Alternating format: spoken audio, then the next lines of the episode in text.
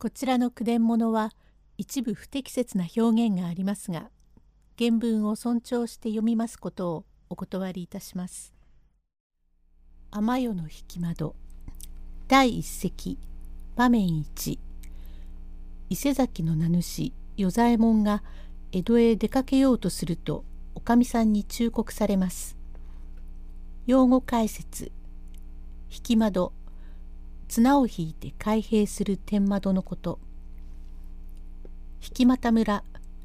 現在の埼玉県志木市あたり。馬付け。ここでは引き回しのため馬にくくりつけられていることと漬物の大根がよく使っていることをかけた。伊勢崎。群馬県伊勢崎市。吉町。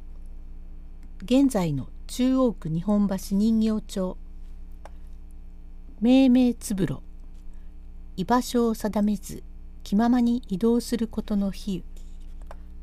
これはその昔流行りました。人情話でございます。闘魂開けてまいりまして悪々しいことをやってはならず肘わいせつはごく人のためにならん。生めいたことを話さんがいいと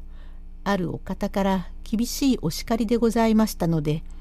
しばらく打ちたえ伝っておりましたお話でお聞き新しいだけでございます。しかしまた古いことはかえってお新しいようになりますようなわけでこれは三人与兵という下題で引窓の与兵に引俣村の与兵練馬村の与兵という三人が依田様の自分にお仕置きになりましたけれども練馬村の与兵だけはああ悪いことをしたなと善否を後悔しても悪事を重ねて今更是非ないことだと引き回しの馬の上で介護をいたし初めて貼り付けに上がります時に時勢を読みましたということで練馬から大根に似た太いやつ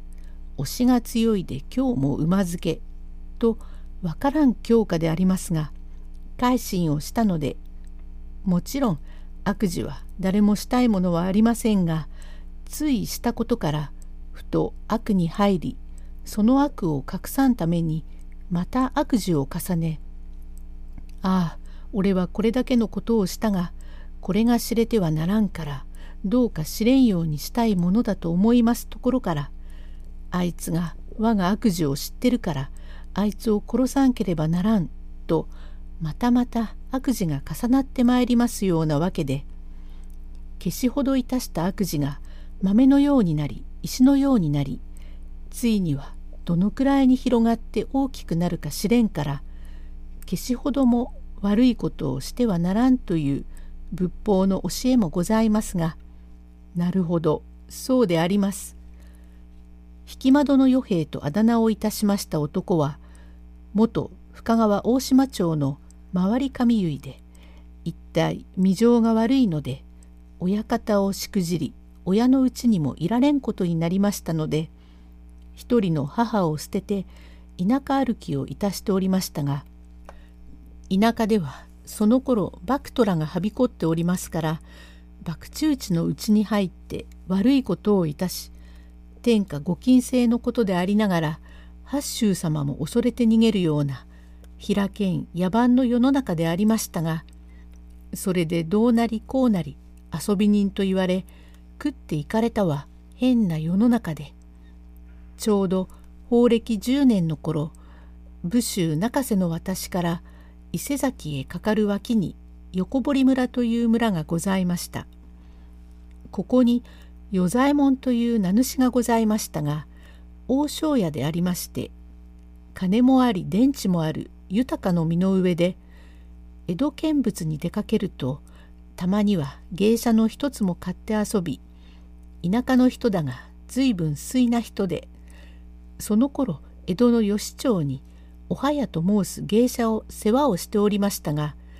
しかし女に溺れるというわけではなく至って真実者ゆえ親兄弟のない者はかわいそうだから俺がどうかしてやろうと言って家でも持たせ世話をしておくという親切者でございます。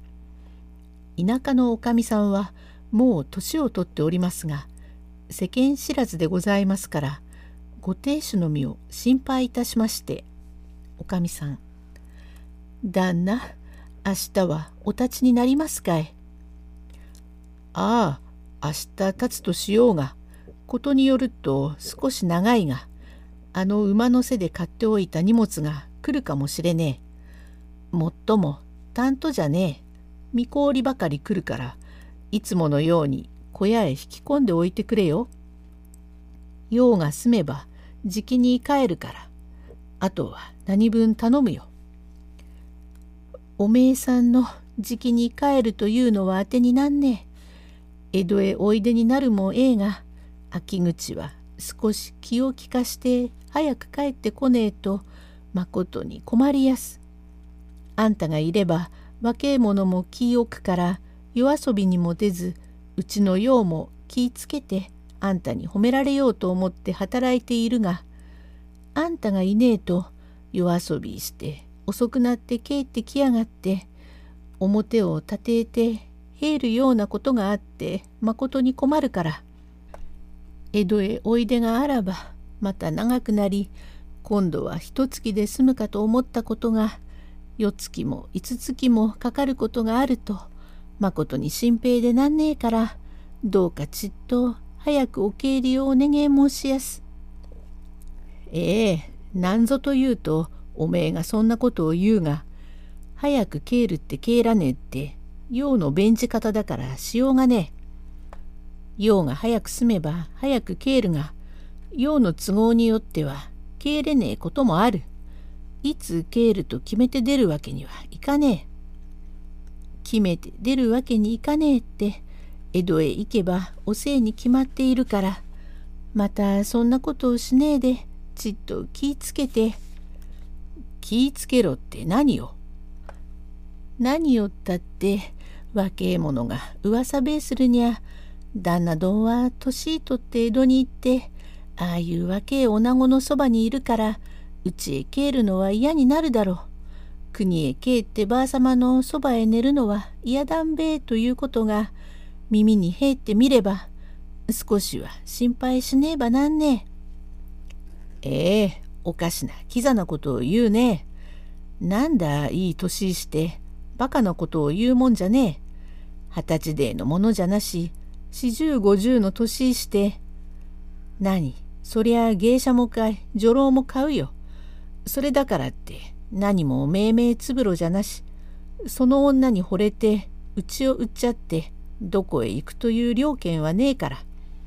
若え者じゃあるめえし。そんなことを心配して。臨機らしいことを言わねえもんだ。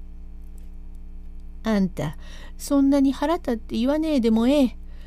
わしもやきもちでもねえ。家のためへ思うと心配でなんねえからそう言うんだね。わしだってああ年いとって子供はなし他人の夫婦養子をするなれば馬の一匹も増やしてえとませえあれば木綿によりかけて布団地の一旦ずつも余計に折って夜鍋かけて女どもと一つにこんなばあさまになっても働きやす。そりゃ少し言うとあんたがじきに腹当たってそんなことを言うだもの。それよりゃわしに打ち明けて話してくれてもええに隠したって知ってやす。江戸の吉町に出ていたおはやという女子を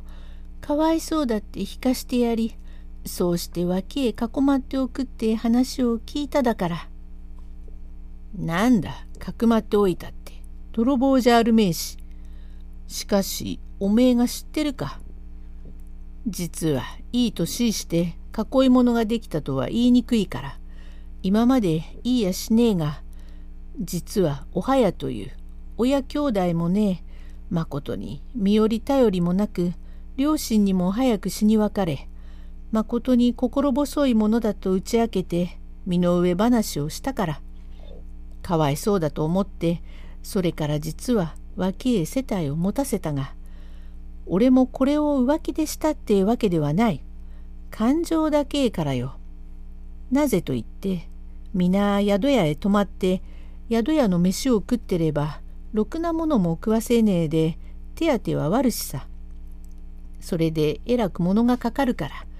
オラがうちにして世帯を持たせておいて寝泊まりをすればうちの総勢でどうやらこうやら落ち着くねておけばはたご飯を食うよりはるか安くつくと感情でけえからそういうわけにしているだから決して無駄な金使うわけではねえだよ。ああそういうわけならええだ。そう打ち明けて話せばええだが旦那様あんたからこうしてくだせえな。そのおはやという女子にね